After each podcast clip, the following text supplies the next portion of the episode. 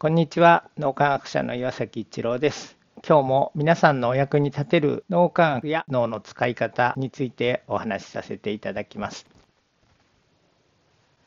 脳の使い方を切り替えるだけで物事ってすごくシンプルになると思います。うちの実家は非常に複雑でうちの父が家庭内暴力の人で逆上すると出刃包丁を振り回す人なんですね。だからもう本当にこう家族間のつながりがなくてバラバラで親父は文句ばっかり言ってるみたいなそんな状態でまあ脳の使い方でいうと古分離思考というところですね。脳の使い方が古分離思考から共同体思考に切り替わるだけで家族っていいものになるんだな、まあ、人間関係全般なんだと思いますが、えそういう意味で家族が心の安全基地になって心の安全基地があると人って本当にその人の力がどんどん発揮される良さがどんどん出てくるっていう状態になってまあみんな至らないところあるわけですけども至らないところを補いつつそれぞれの人の良さをみんなのために使えるようになる。そうすると物事がすごくシンプルになるというかみんなで楽しく頑張ろうっていう気持ちになるんですよね。何をするんでも。まあ僕みたいに古分離思考バリバリの家族からやってきても共同体思考の脳の使い方っていうのができるようになるんだっていうのことを僕自身学ばせてもらえたので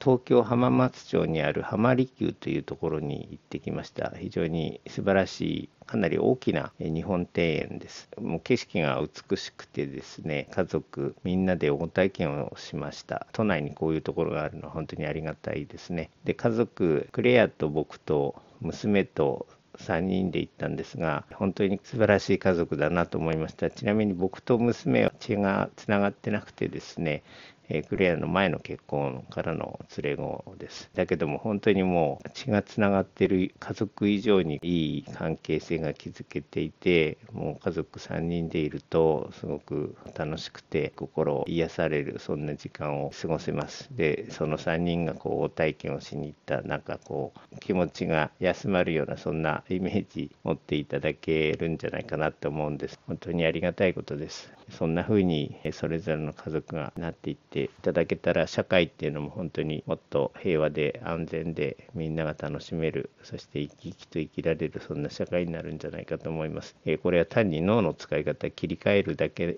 なんでそういうことが起こせるというのはある意味こう人間の素晴らしいとこなのかもしれません。人間みんなそういう風になれるんだろうと思うのでこの脳みやきを中に広めていきたいなって改めて思いました。お役に立てると嬉しく思い。ます。今日もありがとうございました。